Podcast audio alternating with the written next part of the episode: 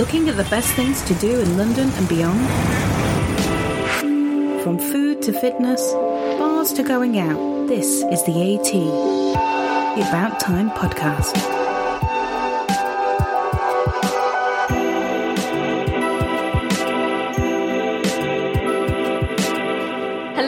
Welcome back to the AT. Hello, hello. I'm Angelica. I'm Alicia. And we're doing a podcast about Valentine's Day. Sort of. It's a little bit of a mishmash this week, girls. Well, basically, we've launched a new campaign, which you might have seen on Twitter and other places, called About Tomorrow. And it's a campaign all about female empowerment. We're doing ten events over the next five weeks, which is great, and it's had an amazing response. It's been so fun, but also we've slightly lost the plot, and the events yeah. haven't even started yet. Yeah. So we, we, um, yeah. So this is a slight mishmash of an episode, but it's basically about what's happening in London. We're talking about Valentine's Day and pancakes and all kinds of stuff, and we've got some cool guests on the show as well. So yes. Yeah, stay with us. I would like to say, mm. just quickly, that if um, you want to buy a ticket for About Tomorrow, you want to see what's happening, schedule, lineup, who's on the panel, um, it's all on the website, w w w dot about time magazine dot com. Is it .co.uk or .com? It is. That's a crucial part of it. .co.uk. Yeah. You were doing so well. I was doing really well, but... And um, then, the, yeah, there's a post all about, about tomorrow, and then it links through to Eventbrite. But we're yeah. very excited. Just girl it's power. A big, it's a big thing. This is the biggest thing that we've done. Yeah. Giles is like, we need to kill ourselves. Yeah, that was in the idea. meeting. That was the meeting. Giles like, let's kill ourselves by doing something that we love. And then we're going to Bali. Yeah. So, Valentine's Day, talk to me. How do you feel about Valentine's Day, Alicia? Um... I'm not opposed to Valentine's Day, but you know what I'm opposed to? Mm. Galentine's Day. Or Palentine's Day. It's not a fucking thing. Like, stop making it a thing. I think Galentine's Day is quite a nice idea. Just go out with your girlfriends if you're single. It was funny on Parks and Recreation, but in real life, I don't really think it is. Okay. Um, but, like, sure, like, I just think, don't really call it Galentine's Day. Just be like, oh, I'm just going out for dinner with my mate on the fourteenth. You know what I mean? I'm kind of of the opinion that if you're in a relationship... and you want to do Valentine's Day, do it. If you're single, I don't feel like you should feel the pressure to do it. Yeah. It's like this whole expectation that it's really bum out if you're not going out for dinner on the fourteenth. Whereas I'm in a creative writing course on my own on the fourteenth. And I'm in a relationship, so... Yeah, there you go. But if you do want to do some more traditional Valentine's Day things, what's happening in London? Set menus is happening. Set menus are always happening. A very expensive set menu, if you really want to throw down some serious cash, is at Nobu. And they've got a really nice menu. It's an omakase menu, one hundred ninety-five pounds per person. We're not we're not being around the bush here. That's with wine pairing, though. It's only one hundred twenty without the wine pairing. So can I just... Do you know anything about omakase? It's where the chef lets you... So it's... Yeah, it's you kind of watch the chef do it, but omakase... He decides... That- She um, yeah, it can be. They, you basically are, you often eat at the sushi counter, and it's a very traditional Japanese process, and they give you kind of like one sushi piece at a time. Um, I did one in New York, which I think ends up being about twenty-one courses, because you're having literally like one nigiri at a time. But did you feel full afterwards? I mean, yeah, it got to a point where we were like, well, there are certain om- omakases that you can do where you just tell them when you're, you've had enough, and it does become a point where it's quite rich, because it's a lot of like fatty tuna and salmon. Yeah. And after a while you're like, no more. But it was absolutely incredible. um, I haven't tried the Nobu one, so I can't vouch for it, but it sounds pretty good. So they're doing things like scallop and foie gras, whitefish uh, sashimi, fresh lobster salad, dessert with vanilla cream, lychee and raspberry soup. I mean, yeah, it's fancy. It's really fancy. I feel like sometimes with Valentine's Day menus, they're like, how can we make it even more decadent? I know, foie gras. It's not really necessary, is it? But cool, if you want to do that. If you want to really... Yeah, that's at um, Nobu London and Nobu Berkeley Street. Okay. If you want to do something a bit less schmancy, what are yeah. you suggesting? Fried chicken. yeah, nothing says romance like a bit of fried chicken, eh? If it's deep fat fried, I'm in. Hmm. Um, and I love Butchie's. So where, they... where is Butchie's? Shoreditch. Mm, trendy. Um, they opened a bricks and mortar site um, last year. Actually, no, I think they're in Camden. Oh, okay. Well, they're somewhere. They're, no, they're in Camden. And they're a lot of aphrodisiac dishes. So we're talking deep-fried oysters. Actually, I think the only aphrodisiac thing is is deep-fried oysters, because I don't think halloumi fries... Mm, I'm not sure halloumi fries counts as an aphrodisiac, but their main course is a giant sandwich of two fried chicken fillets coated in chili and cacao. because cacao is an aphrodisiac. Yes. I'm not sure about a giant sandwich being the way that I'd But like it's to in a heart-shaped bun. Gels. And nothing says I love you more than something in a heart-shaped bun. Just put heart-shaped anything. Fine. So if you'd like to have a giant sandwich and buffalo fries, that's at Butchie's in Camden. It's fifteen quid per person. Can't argue with that. No, you can't. If you want to do something a little bit more on the romantic side, um, Tuyo, which is in Broadway Market, is doing a special set menu, thirty pounds per person, and it's sort of Mediterranean meets Levantine cuisine, lots of sharing plates. There's something about Valentine's Day and sharing food, like as if like sharing is really romantic. I actually think sharing is less romantic because I'm like, get the fuck off my food, mate. Yeah. um, but there, yeah, dishes include things like sea bream with red quinoa, free range chicken thigh, falafel, just the works. And then at the end, um, there is a chocolate surprise. Fun. I'm hoping for a, I'm hoping for a chocolate surprise this Valentine's Day. I really like this restaurant. It's really cool. Yeah, would, anywhere on Broadway Market. Yeah, it's just got that vibe. Yeah, and you can enjoy peach bellini and you can chill there. I think that sounds pretty good. And for thirty quid, that's not so bad. No, it's not. And, um, well, if... If you kind of want to turn Valentine's Day on its head slightly, mm. if you don't want to do the whole set menu route, there are many other alternatives, um, such as the Happy Endings Dessert Bar. Fun. So your alternative is a happy ending? Um, I have so much... I mean, there's so many puns that I can just make about happy endings right now um, with Valentine's Day. But yeah, you can have um, a dessert for two mm. and share it. Um, there's everything from strawberry cheesecake, chocolate, um, an ice, ice, ice baby, special bouquet. Like, it's just all going on. Yeah, so it starts um, at twenty quid. You go into the shop there in Spitalfields and you can buy all these special desserts, like handmade salted truffles and all that kind of stuff. And they've teamed up with Rebel Rebel florists. Cool. Um, yeah. And that's you can a nice get a bouquet present. As well. So if you want to do something a bit more sort of hands-on... Bread hello? Ahead, hello? Oh, God, a bit more... This is turning into a nightmare. If you want to do something more hands-on than a happy ending, is there something more hands-on? Then um... We're, li- we're walking into these innuendos. I'm not sure that was much better either. That's just a nightmare.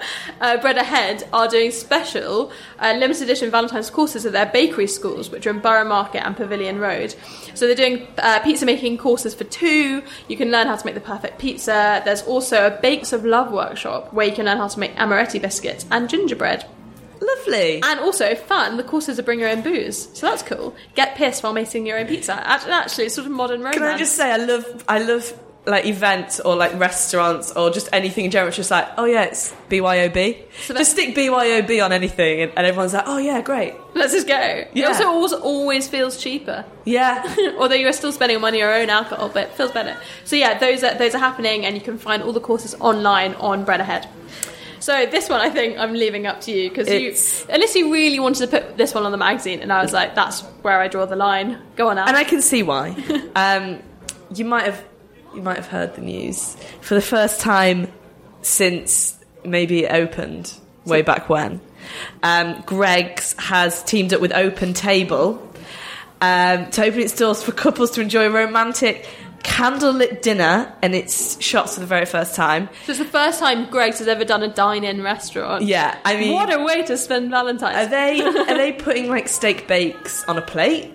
Like, is there any way to make a steak bake romantic? Well, no. So they, they're no, there's mood you... lighting, there's music, there's roses, there's a candelabra, there's white linen. Oh, my God. Please, can you just go through the menu? It's absolutely so. So the starter, what's for starters? Uh, it's a composition of canapés. Okay. Um, so we've got a seasoned pork and puff pastry slider. Yeah. Steak. Um, we've got a steak and blue cheese... Encroûte. Thank you. And a katsu tortilla wrap. Yeah.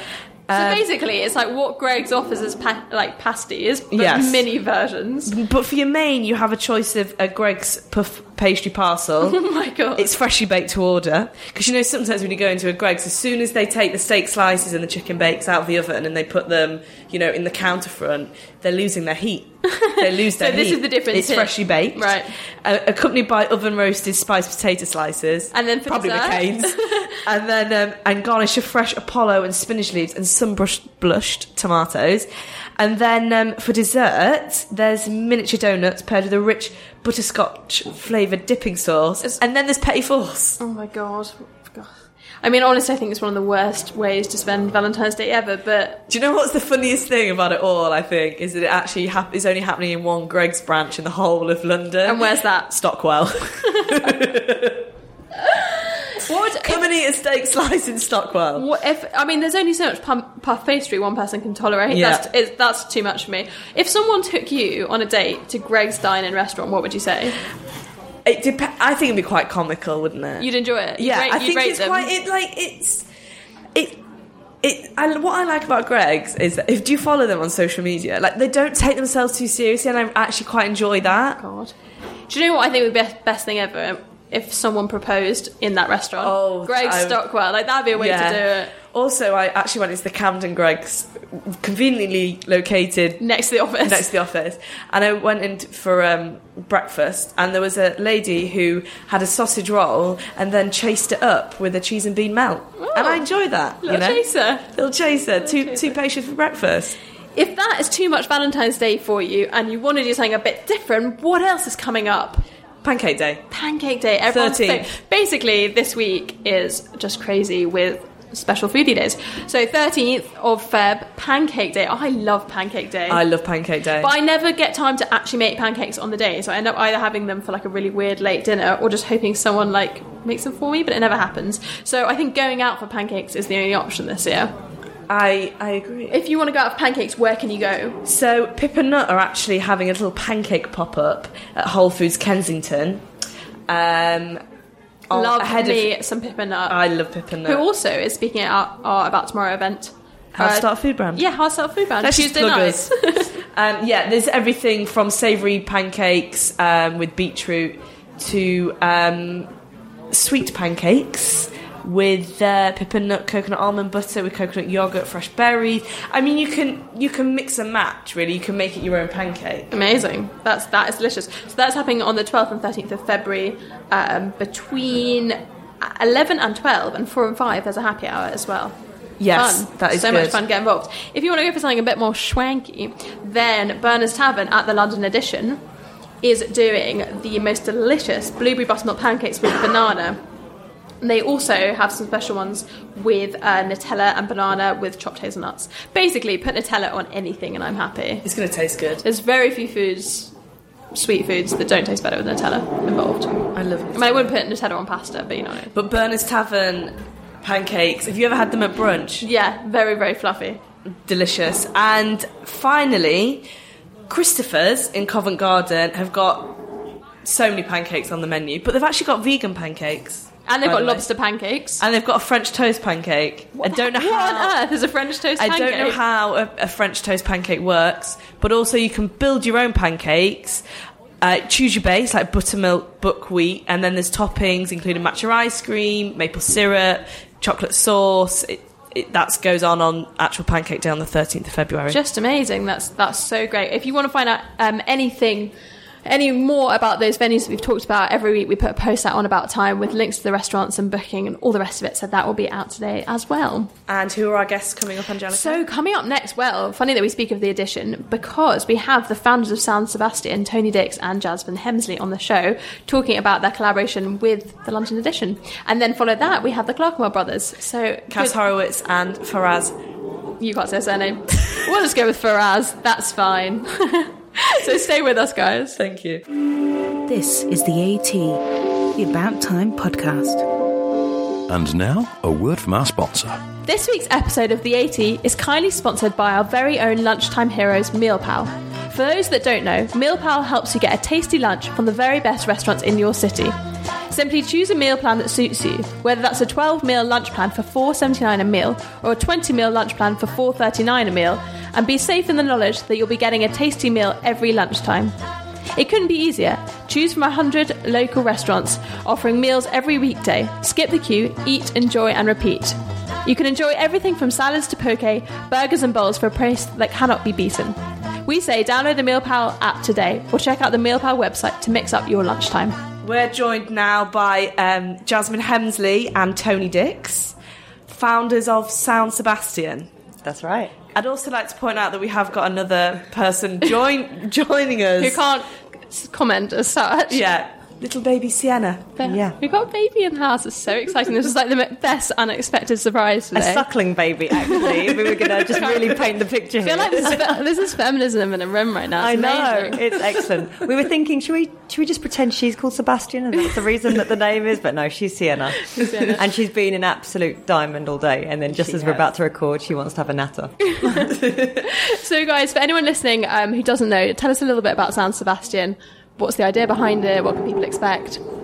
So, Sound Sebastien is, um, it's, uh, Tony and I created it about a year ago, and it basically is everything that we love. All the things, we, we're both in the wellbeing industry, we both run around like headless chickens all the time, just as you do in business and your own, in your own kind of, um, your own business. And we were, we have studied sound therapy with tuning forks, and we also love our yoga, and we just knew we wanted a bit more downtime, more of that feminine in- energy, which is called yin energy. And uh, for us, a sound bath encompasses everything that's the opposite to the fast pace of city life or modern life or, you know, all this technology that we deal with. So you kind of come into a beautiful room, soft lighting. We've got the most cozy blankets, temper pillows, essential oils, highest grade essential oils. And we ask you to just literally lie down, get comfy, kick back, relax, and we play um, these beautiful crystal alchemy sound bowls to you. Hello, baby. Hello, baby. I'm really sorry. What are you saying about that? What do you think of that, Sienna? Sorry, I'm going to speak in a baby like voice half the time. She does not like it. No, back on the boobie. Mum, back on the boobie. Put the baby back on the boobie. Um, how how does the sessions compared to like regular yin yoga, because I'm I'm I go to regular cli- uh, yoga quite regularly, mm. and I find sometimes with yin that my brain can be going like so fast after work, and I go to yin class and they kind of tell you to relax, yeah. but sometimes that can actually make me feel more stressed because it's that very quiet environment and my brain I can hear yeah, very loudly. It gets louder. It well, do, is the sound therapy like does that help with the relaxation? Absolutely. I let I mean, Tony. Kind of, yeah, yeah. I mean that's that's. Where I, I would say um, it sort of organically evolved from was that I used to teach in classes, and um, one of the things that people found very difficult was that when you're asking people to be really still and go within and draw their energy inwards, um, you know, that doesn't stop the fact that the mind is still going crazy. Mm. And sounds and even louder when the when the noise when the when you get quiet. And so Um, what we decided to do was, um, by bringing in the sound bowls, what it started to do was that you're not playing a melody with the sound, you're playing a note, and, you know, you're playing them in whichever order that you would like to. And what happens is that the mind isn't able to attach to whatever it is that you're doing. Um, oh, I'm really sorry, guys. This is a nightmare. Go on, let's do the dance. Let's do the dance. I'm so sorry, everyone. She's normally really good. Um, and so your mind isn't able to attach to what it is that you're doing and um, to what you're hearing. And so what starts to happen is that the sounds not only are being heard, but you're starting to feel them on the body. Mm. And they're starting to create a very gentle homeostasis in the body that mm. normally you can definitely achieve through the breathing. But a lot of the times, again, in a class, the mind takes over, you forget to breathe. So what ultimately starts to happen is that you have this wonderful, um, very beautiful, clear, crystal singing bowl that starts to basically bring um, a, a sense of balance to the mind, which you can't normally perhaps achieve. So the the sound of the bowl itself actually produces something physically, like in your body, that is kind of separate to your mind almost. It just like is a physical reaction. So I think what it is is that, um, it, yes, it's definitely physical. So if you imagine that we get stagnations in the body and things that we're trying to move through, and we can do that through our breathing. Um, and as we're starting to... Sorry. She's laughing at you. The baby's loving it. Sienna's loving it. She's laughing at mummy. Um, yes, as you're starting to... Um, feel the music coming into the body, um, you start to move stagnations through the body, and um, ultimately as this starts to happen, um, it allows you to come out of the head and come into a sense of grounding into the body, mm. um, which I think a lot of the time when we're just doing the breathing, as I say, it's, you know, it's human nature for us to constantly be pulled away from mm. the breath and to forget to do that. And the sound just keeps this lovely, because we're obviously playing that music for you, it's this continual reminder to you um, of, of being in the moment and feeling it in the body, which um, eventually what starts to happen is um, you get a lovely shift in your brainwave as well, mm. um, hopefully into a theta brainwave, which will drop you into a really deep relaxation. Really relaxed yeah. state. Yeah. How did you first get into this? Like get into sound healing and into this kind of relaxation technique? So... Tony, My... and I, Tony and I met um, on a sound therapy course about two years ago, and um, and then became firm friends ever since. And, and knew that this was really the way forward because, um, you know, we're we're starting to see a massive shift in the way people um, work out now and relax, what they want to do in their spe- in their in their free time, because the world moves so quickly. And so that nineties gym mentality of work hard, play hard, hit the gym, literally, you know. Um, sleep when you die kind of thing. People are realising that they don't want to get burnt out. They want mm. to actually live life, experience life. And so for us, this is a massive, this is a, this is a passive offering that anybody can do. Anyone can come in, lie down and kick back. And so, Tony, you're, you're, um, you got interested in this because of the live blood work that she does. So um, I started my work, which was a little bit crazy. Yeah, yeah. Um, a little bit crazy and um, out there, which was I started um, to learn how to look at somebody's blood through a microscope. And um, basically, in order for our blood to be in a state of homeostasis, as we call it, balance, the blood has um, what's a pH, um, an acid or alkaline that it can hold. pH simply means current, voltage, um, and frequency. So... what I started to realise was of all the things that I used to play around with, for instance, breathing, yoga, especially yin yoga, and um, what you eat, what you drink, the thing that actually seemed to have the quickest and most profound effect on the blood was sound. Mm. So what you would see is that you could take somebody's blood before and after um, a sound session, and their blood would completely have changed into a state of homeostasis. Sienna agrees. With Sienna agrees. Really yeah, agrees. Yeah, yeah. Um, and for anyone who would like to come to a class, where where are they being held? So we've got our current residency. This is our winter residency. It's happening at the Edition Hotel in central London. So that's on Berners Street. And we've got a beautiful basement. Um, we can take up to forty-eight people. And we, it's been packed out for the last two sessions. So we've got um, one coming up. Yeah, no, right, let's take it in turns to speak. Um, we've got one coming up next Monday, the fifth of February, and then on the twelfth and the um, nineteenth. And we've got a six thirty session and an eight p.m. session, and they go on for an hour. And it's lovely because people can come straight from work. You don't need to wear any special fancy leggings, you know, yoga style. You don't have to bring anything or do anything. And people are realising that the only way to get downtime these days is to literally book it in. Because they come home, you know, you're running around after your kids, or you've got you've, you're meeting with friends. Let's face it, we don't clock off from our work emails at six p.m. We carry on looking at stuff. We put Netflix on. We, you know, we go out for dinner. It, we we just never actually get that downtime, and that's why this whole meditation and mindful um, movement is happening, and why yoga has becomes, you know, it's really here to stay. And what we love about this is that it works for everybody. You just turn up. Get under the covers. People literally giggle. Do people um, fall asleep?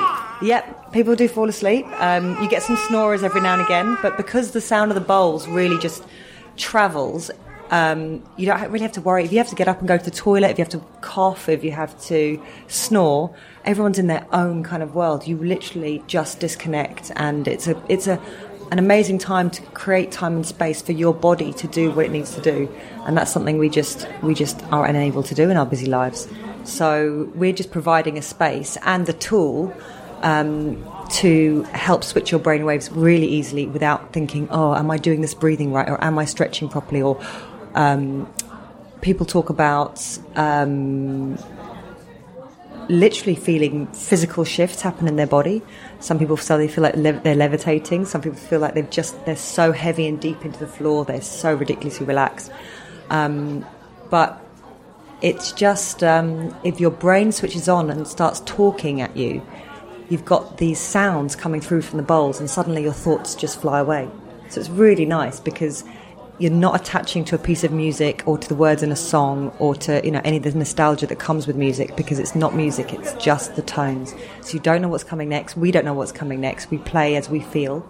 And so every um, sound bath you come to is completely different. And there's many other types of sound baths. There's gong baths, meditations, um, which are very traditional, but those gongs are huge and they're quite powerful. And what's so lovely about these crystal bowls is that they're such a pure note, and they're not so they're not as disruptive as maybe a, a gong bath can be. You know, they're very yeah, I gentle. I think a gong bath is quite gritty. Yeah. And I think crystal alchemy bowls are quite almost angelic. You know, there's a real pure pureness to um, the sound. And there's different other instruments that would be classified of, of sort of having that that sacred ability, as they call it, to um, to heal. And, and, you know, whether that can be proven or not is not really what um, what needs to even be discussed, because people get this... such an experience for them when it's they're like, exactly in it, it's like if it if it works for you, then it works yeah. for you. And some people, you know, will say that they get it from things like um the uh the harp. Some people say that they get it from there's a oh, what was the, the hang that beautiful flute yeah the hang, oh, the hang yeah. and um the didgeridoo and um yeah so this is just, you know, it's just one of those um, options, but we, we do get really positive feedback on the sound. It sounds yes. amazing, and definitely something that we all need in yeah. our lives. So if people want to find out more and they want to book, how can they uh, book onto one of the sessions? So if you go to our website, um, sound sebastien dot com, so we've chosen the French spelling, um, then you'll see it'll click straight through to Eventbrite. And, and on get your tickets. Social media? And on social media, you can follow us on Instagram, um, at Sound Sebastien again, quite nice and easy. Um, but yeah, the reason we, we chose the word Sebastien actually was because it means revered and deep respect, and sound is one of the oldest types of therapy we've we've ever known. You know, we know that sound can either resonate with us and feel really good, or it can actually make your whole body feel like it's it's going to crack. You know, like a, the the harsh sound of a um, of of a horn on a car or or someone screaming. You know, you can literally you can feel the physical effects immediately. So sound has got this um, incredible power to shift our mood instantly, and that's why it's so effective. Mm. It sounds fantastic. Thank you so much for joining Thank us. You're welcome. Guys. Thank we you. We look forward to coming to a session. This is the AT, the About Time podcast. And here's this week's news in brief.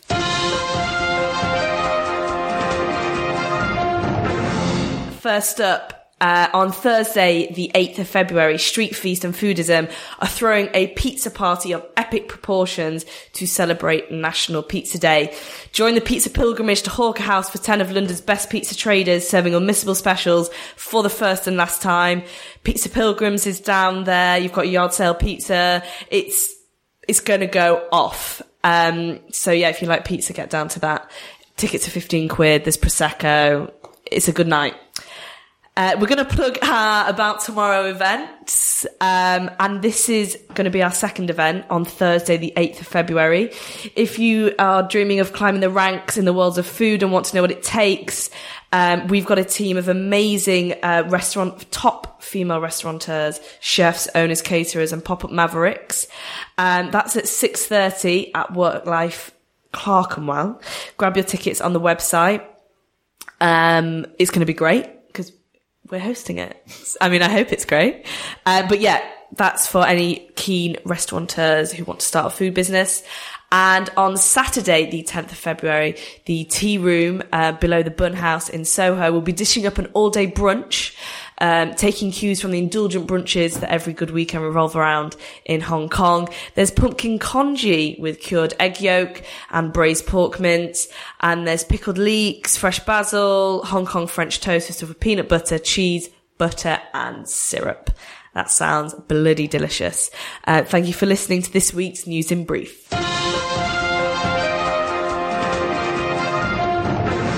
Welcome back to the AT Show. Thank you, Alicia, for that fantastic News in Brief. Perfectly delivered, as ever. So we're joined now by Cass and Faraz from the Clerkenwell Brothers. Hi, guys. Hello. Hello. Can you tell us, what, what is the Clerkenwell Brothers?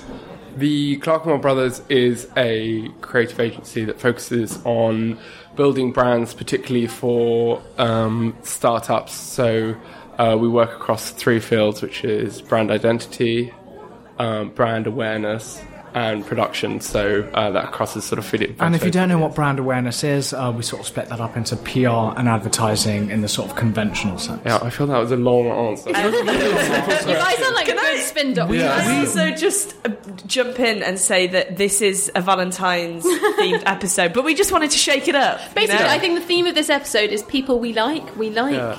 Sound Sebastien, and we like the Clerkenwell Brothers. And yeah. agencies that you love. Let's just make yeah. sure that we yeah. get that across. Agencies we love. Yeah. No, we do love you guys, because you, you do things that are a bit different, and from a journalism point of view, we're often pitched um, campaigns and brands. A lot of shit. A lot of shit. There's a lot of shit out there, and I feel like you guys do stuff that's quite fresh, so maybe you could tell us a little bit of some of the stuff you've done. For example, Alicia, when she was in your um, your Little Miracles campaign. yeah, so we, uh, she, was, she was famous Can on I the internet. I was in the, I was in the Evening Telegraph. Yeah, yeah. yeah. Evening Standard. Yeah. The Evening Telegraph, working journalism, what? Um, I mean, we, we kind of challenged with the fact that we often have to work with slightly smaller budgets, so that means you have to kind of think outside the box.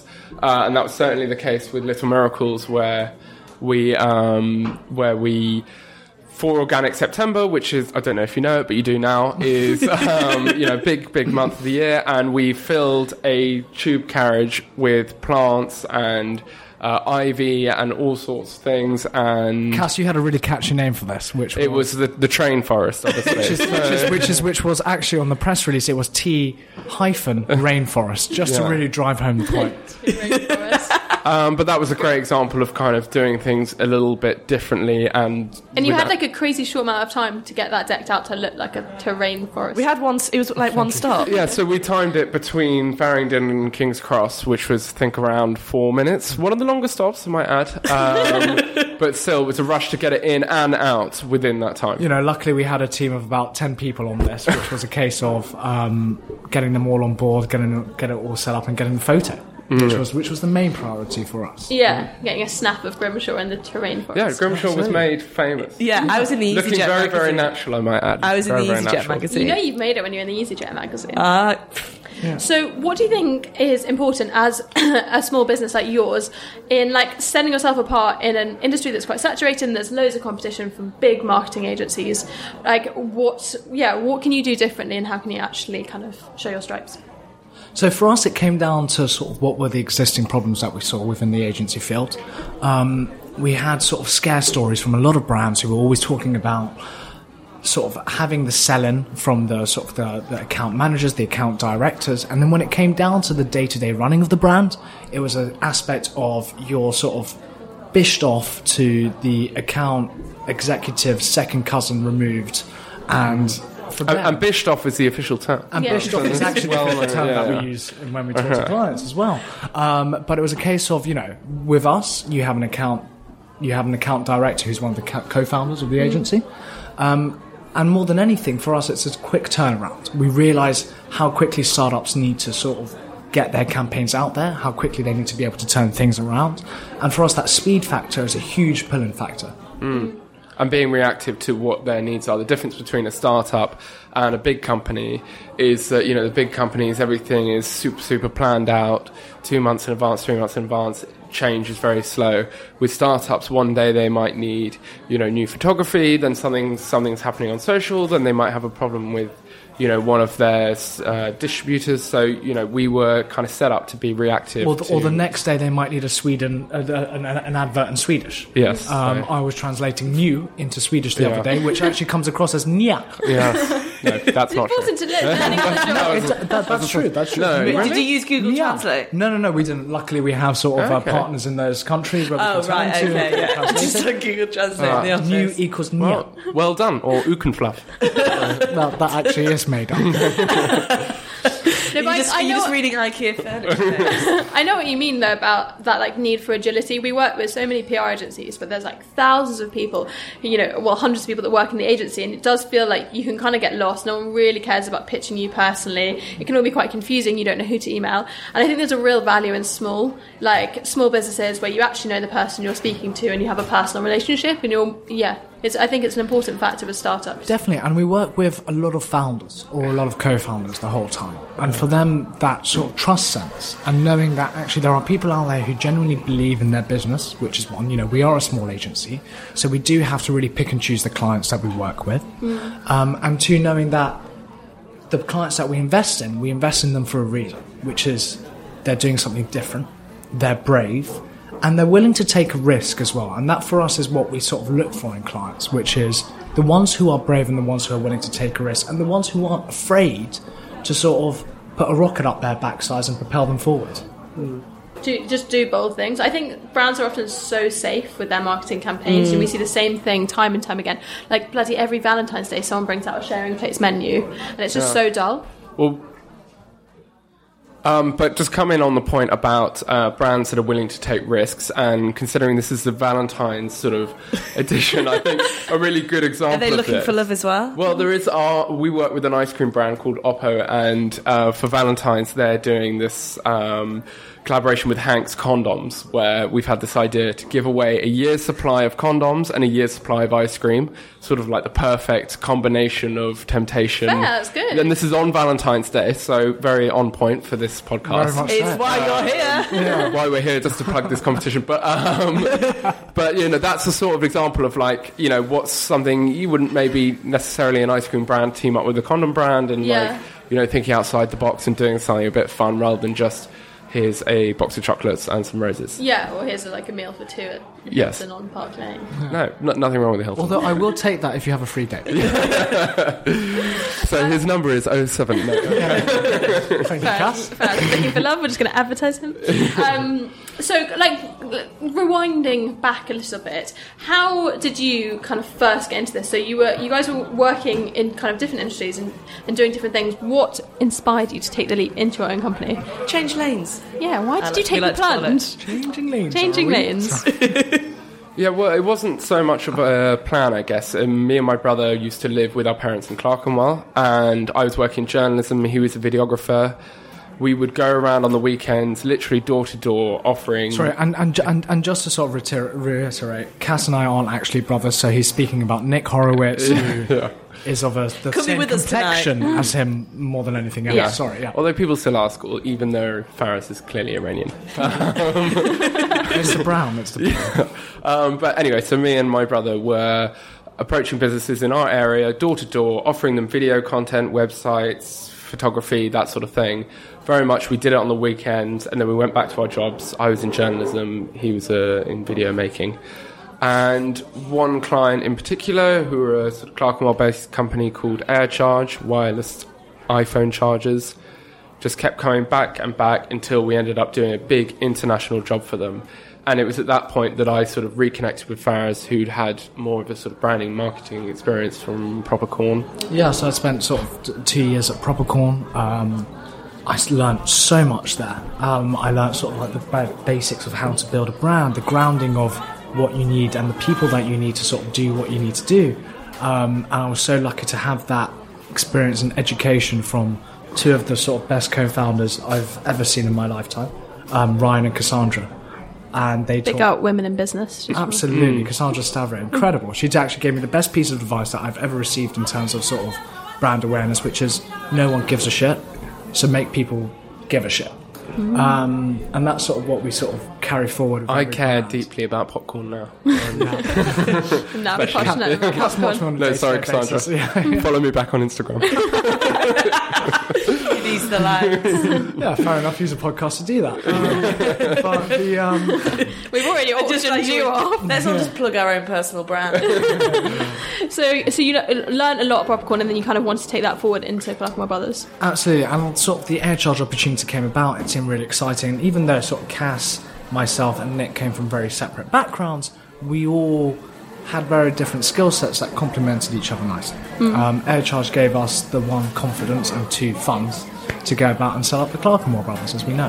Yeah, amazing. It's like Lizzie and I, she eats meat, I eat fish, and we're just perfect pairing. Yeah, together you're like surf and turf. We're a menu. Yeah. Yin and yang. Yeah. So what cool stuff are you guys working on at the moment? So we've got a really exciting okay so Little Moons, who are number sort of first client that we oh, ever had. So they're, shout out! But they're very they're, mochi. They're, they're the ones mochi. So what it, mochi. If people haven't tried one, what is mochi? Oh my god! Mochi is so it's originally it's one of Japan's sort of favorite desserts. They've adapted the recipe for. Uh, I guess the West, and they've put ice cream. It's sort of gelato, British gelato, wrapped in a sweet soft dough, which is made from a pounded rice flour. Um, and I don't know if you've seen sort of men making sort of the sort of the, the, the Japanese men making the mochi yeah. mm. in those videos. A lot of bashing and stretching. It's a lot of bashing. We don't have that yeah. quite in, in England. No, um, not a lot of but, bashing. But you really but you have to pop- try it's it. It's still very popular dessert in England as well. Really, really popular. Um, I see go it in to Whole Foods. It's on a card. You can get it in some restaurants. You for can the, get on it the in restaurants. Um, and you know we are this year we're kind of expanding their pick and mix mochi, which if you haven't been to Whole Foods, it's very much you know you can or choose from those different flavors. Or Selfridges, sorry, Selfridges. Um, and we are going to be opening up in Old Street with uh, around the cherry blossom season. There's going to be Hot cherry blossom press. Involved. This yeah. is this is. You know, it's, an it's incredible. Exclusive. It's, it's this actually is exclusive. This, yeah. this is an about time scoop here because yeah. no one else knows about this. No, and so, I'm actually uh, giving evils to Cass while I talk about am it. Am I allowed to talk about it? Wow, it's under I'm embargo, guys. Cut one minute ago. Cut that. Top of that. Um, but Old Street. Uh, April. We'll see yeah. you there. So um, that's really exciting, and then we work with a completely new. Um, sort of alternative to crisps and nuts called Indie Bay, and they are going to be sort of going massive all across the country this year. Delicious pretzel bites. With their pretzel bites, which is... It's the pretzel... Giles is an ambassador. Yeah, they are, they are, they are the most Moorish thing you'll ever eat, because they are the pretzel reinvented. They have, you know, nothing artificial. They're vegan. They are... far less greasy, and they're totally delicious, and you could just eat them all day. I can see them being very big in America because they love a pretzel. Absolutely. I was eating pretzel everything in and America. I love, yeah. And I love this concept of sort of reinventing the classics. Mm. Yeah. Um, and I think, you know, with Indie Bay especially, that's where they're going back to. Personally, right, Cass, and you might have a sort of go at me for saying yeah, this, I'm, I'm incredibly excited about Cano Water joining us. Okay, can we mention all our... um, yeah, yeah. No, no, we, they're true. They're so, on so a mission. We, so, so with Cano Water, you know, we see this sort of plastic dis- debate, um, this plastic discussion as a society, um, and actually these are one of the first sort of pioneers and founders who put money where their mouth is and created water in a can mm. at the end of the day. Um... And with them, they, they sort of came from it from a very sort of background of not not particularly working in this field and industry, but they saw they saw a brand with purpose. Mm. Um, we're going to be kicking off our activity with them in February, so this is another exclusive about that. Is that oh, too what? exclusive? Oh two God. exclusives, guys. We're spoiling you now. Oh, completely right. Um, um, also, um, every, there's such a movement towards sustainable living and, yeah. and looking after the environment. People are hating on straws right now. Yeah, completely. All about the metal straws. But Cano and boxed are water, really, really cool. Yeah. Cano are really cool. I'm really excited about the activity that we're going to have with them. We're no, not going to talk about no. it too much because no, I'm going to look from the other two. We're getting. But, we've got but, one minute. But we're getting yeah. Okay, so website hit us with it. If people if want to find, find out you. more, they want to they want to discover what you guys are up to. Google the Clerkenwell Brothers. There aren't that many other Clerkenwell Brothers, which is useful. Great for S E O. um, and if on, you, yeah. and on social, on social we're at Clerkenwell Bros. Mm-hmm. Uh, Ooh, urban. Yeah, yeah. Very much. So. And also letter count. But yeah, mainly urban. Um, Amazing. Thank you so much for joining us, guys. It's been a no worries. wonderful Thanks to hear all us. your insights about Thank you. marketing Drinks world. Or... Yeah. No, right, sorry. Okay. Spoons. This is the AT, the About Time podcast. So Giles has been been away. I've been if you ha- yeah if you have Giles on Twitter, you'll know that she's actually been in New York. I have been. We found some really cheap flights, and I couldn't resist. Um, we went to New York for ten days and basically just ate our way through the city, walking loads, eating loads, just everything. It's such the best a, way to see New York. Oh, it's such a cool city. We actually went on kind of an unplanned Ashkenazi Jewish food tour, which spent niche all, just so niche so we spent all week eating in like Jewish delis and trying out different Jewish foods, and it was it was really good fun. So I don't have anything in the U K to review, but I did eat a lot of food in New York, so I thought I'd talk about somewhere I went to. So I went somewhere called Russ and Daughters, which is really famous. Everyone on Twitter recommended it, and it's a Jewish deli. It's been open since like the nineteen hundreds. It's um it's huge in New York. Like on the weekends, we're talking about like an hour and a half long queue for brunch. Like pretty crazy. It's all kind of old Jewish food. So like the kind of things that your grandma used to make in the shtetl, and it's all it's all sorry just getting into casual Yiddish, um, really like amazing old recipes. So we ate things like uh, chicken soup, which was very delicious, and they do this thing called the classic, which is a platter board, and you basically get a bagel and smoked salmon and cream cheese, and you kind of make up your own bagel, and it's so much fun because you can choose from like six different bagels. You know, just, you know, New York's like just the place yeah. of choice. So I love an everything bagel, and it was just amazing. Like the bagels are so fresh and it's so delicious. We also had the best potato latkes I've ever tried. If you haven't tried a potato latke, they're like a kind of potato cake, but they're crispy on the outside, fluffy in the middle. They serve them with applesauce and um, sour cream, and just so good. And oh, one of the best things I had actually is called a pastrami Russ, and it's basically smoked salmon, but they cure it with the flavours of pastrami, so it tastes almost a bit meaty. So it's kind of like spices of pastrami, but on the salmon. And they serve it like you would get a pastrami sandwich, so with mustard and pickle, and it's in a pretzel roll with sauerkraut and cheese. And it's so good. It's such a fun, like, different way of eating smoked salmon. It doesn't taste fishy at all. Really, really nice. And oh my god, my mouth's literally salivating. I thought I haven't had any dinner, and I'm like, I'm, I'm dying. I'm so jealous. And um, and for dessert, we had a chocolate babka French toast. So chocolate mm. babka is this like very traditional cake. It's got chocolate like running through it. It's kind of like a bread meets cake, somewhere in the middle. And they do a version of it where they um, fry it a little bit with egg to make it into a French toast. So it's kind of crispy on the outside, fluffy in the middle. Again, more sour cream. The one thing I'd say is they do serve sour cream with like literally everything. So literally, I'd say just go for the chocolate babka French toast, like, of itself. That sounds insane. I, I, do you know, I'm not a French toast person, but something about cakey French toast, it's just a game changer. So if you're in Manhattan and you want to try some amazing Jewish food, you have to go to Russ and Daughters. So in the Lower East Side, they also have this little shop where you can buy produce to take with you, so you can buy their bagels to take home. And also they have one in the Jewish Museum, which is kind of closer to Central Park. But I could not recommend it enough. Delicious. Where have you eaten, Alicia? Well, um, so I had been in good old uh, London. Um, that wasn't a dig, like, no. Like, I'm, I'm actually happy to be here. Um, obviously, I missed you. Uh, went to Follies. Where is Follies? Um, in Fitzrovia, just off Great Titchfield Street. L- great place. Um, so they launched a meat-free menu um, for Veganuary. And on that topic, how is Veganuary going, Alicia Grimshaw? We made it. It, we made it through so far, didn't we, with the show? Yeah. Um, you disclaimer. It. You disclaimer. It. Massively fucked it.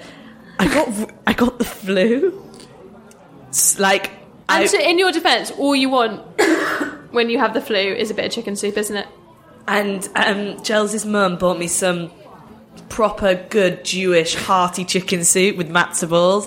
I ne- I needed it, so. I have tried to still eat vegan food, but probably not as much as I did at the start. um, so, yes. So what um, So what was Follies like? So you tried a vegan menu? It, yeah, so the meat-free menu has both vegetarian dishes and vegan dishes, which are both clearly stated. Um, I, I'd never been to Follies before. I heard it was kind of like small plates, there's some... You know, they use the word fusion, they use the word Middle Eastern flavours, and I'm like, okay, I'm digging this. What I ate was just supersonic. Really? Mm. Like good Middle Eastern, like, good Mediterranean. It was just the flavours, and I walked away from that meal, and I and the meal did not need to have meat. You know, I, I walked away from that and I was like, I'm so happy full, mm. you know, and it was amazing. And as opposed to sad full, yeah. which is how I felt most of New York. But um, there was roasted sweet potato with miso butter and chive, mm. smashing. But there was this, it was just broccoli. But I, I don't know what they did to this broccoli. And it had this like sesame tahini dressing with garlic. And it was just like, bam. Really? I, you you you seem a bit emotional. Yeah, no, no, and like you're as, okay, and it's easy, and you ha- you can build your own bao mm. buns, and they did one, and it's um, it was crispy aubergine with um, a miso caramel sauce. It would just work. There's a lot it was, of miso going. Yeah, on it was sti- sticky. It was sweet. I would say that go for the aubergine bao buns over the fried oyster mushroom, which I found a little bit. Are they a bit oily? No, just a bit lacklustre when you compared it to the aubergine. Oh, and did you have any dessert? So I noticed a crumble on a menu. Ginger and rhubarb. Love Never a crumble. Been one say no to a crumble, have you? Love a sure? crumble. And then the um, waitress said, you know what's really good? This coconut rice cake. And I said, hey, I'm off to try new things. Hey, two puddings Grimshaw, no yeah. worries. So got two puddings. The coconut rice cake was stick to your bones delicious. Like, it was just sweet, it was rich, it was decadent, it was it was it was lovely. Crumble had a good, you know, good ginger kick. And it was, came with sesame ice cream. God, they sound amazing. Yeah. Was this was this a set menu, or do you pay per dish? Um, you pay per dish. Obviously, they're still running their meaty a la carte menu. Um, they have really good cocktails as well. Um, and it's just like a really quiet... You can sit on the um, on the path and see the chefs at work, or you can grab a table. It's just... It's like the, the owner kind of just said, I want my restaurant to look like the made dot com catalogue a bit. Which I enjoyed. There's, I enjoy you know, that, there's a Campbell's soup print on the wall, and there's a little bit of, you know, low lighting, and it, it was just really nice. And it, perfect it was, for Valentine's Day, one might say. Let's link it back into... Yes, Let's I link did. it back into and the it's, tenuous you know, it's, affo- it's affordable food, and you feel like, you know, it's money well spent, which I really enjoy. Fantastic. Well, if you'd like to discover any of the restaurants we've talked about this week, there is a post on About Time where you can find and book and share and all the rest of it. Thank you so much for listening, guys, to our slightly all over the place, but generally we've pulled it back together to Valentine's Day themed episode. Um, if you would like to find out more, we're um, on social at About Time Mag, Jenny Malian, Alicia underscore Grimshaw, at the AT at the AT underscore show, just all the handles, and we'll be back next week with another episode for you. Thanks for listening.